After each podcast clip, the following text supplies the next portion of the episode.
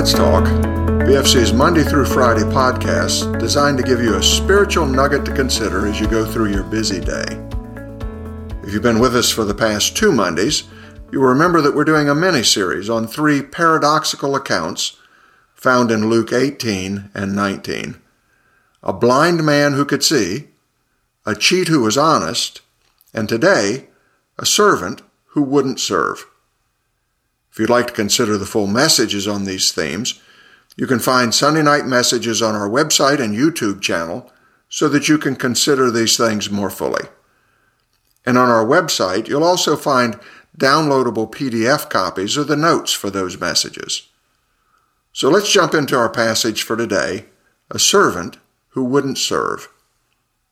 Luke 19, 11 through 27 says this As they heard these things, he proceeded to tell a parable because he was near to Jerusalem and because they supposed that the kingdom of God would appear immediately.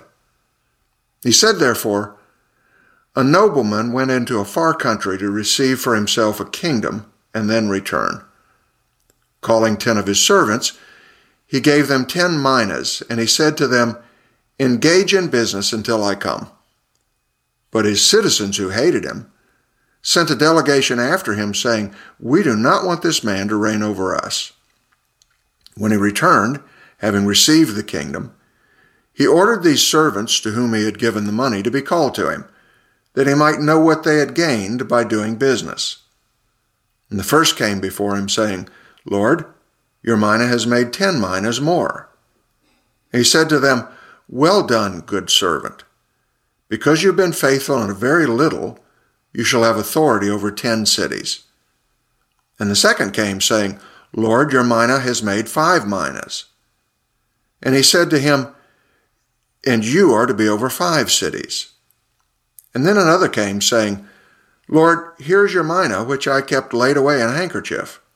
For I was afraid of you, because you are a severe man. You take what you did not deposit, and you reap what you did not sow. And he said to him, I will condemn you with your own words, you wicked servant. You knew that I was a severe man, taking what I did not deposit and reaping what I did not sow. Why then did you not put my money in the bank? And at my coming I might have collected it with interest. And he said to those who stood by, Take the mina from him and give it to the one who has ten minas. And they said to him, But Lord, he has ten minas. I tell you that to everyone who has, more will be given. But from the one who has not, even what he has will be taken away. But as for these enemies of mine, who did not want me to reign over them, bring them here and slaughter them before me. Jesus was passing through Jericho on his way to Jerusalem for the final time before the cross. As he began this last leg of his journey, he told this parable to correct a misunderstanding that some in the crowd that followed him had. Some, his disciples at the very least, suspected that Jesus was the Messiah, the king who had come to establish the kingdom of heaven on earth. And they expected that to happen immediately. But Jesus told the parable to show that the kingdom wouldn't come immediately, but that he would be going away for an unspecified length of time during which he would entrust responsibility for his business to his servants, and that when he returned, he would require his servants to give an account for their stewardship on his behalf. Of course, we now know that this is exactly what happened. And so we can also be sure that on the day of God's choosing, Jesus will return to set up his kingdom, and all who are his servants, all who believe on him, will give an account of how they've served him during that long absence. Now, verses 12 through 27 show us that there are two kinds of servants in Jesus' earthly body fruitful servants and unfruitful servants.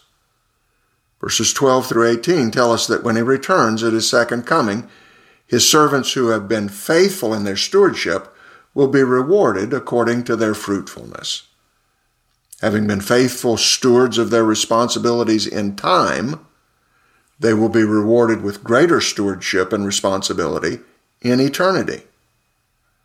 We will not be idle in eternity. there will be fruitful and enjoyable responsibilities for each faithful believer to rejoice in forever. Verses 19 through 27 tell us about that second kind of servant, those who are unfruitful, and they will not be rewarded on that day. They are servants who won't serve.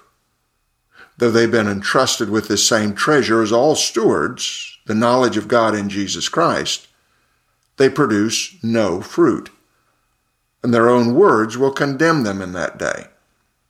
Saying that they know their master to be an exacting man, they show that they don't actually believe what they profess.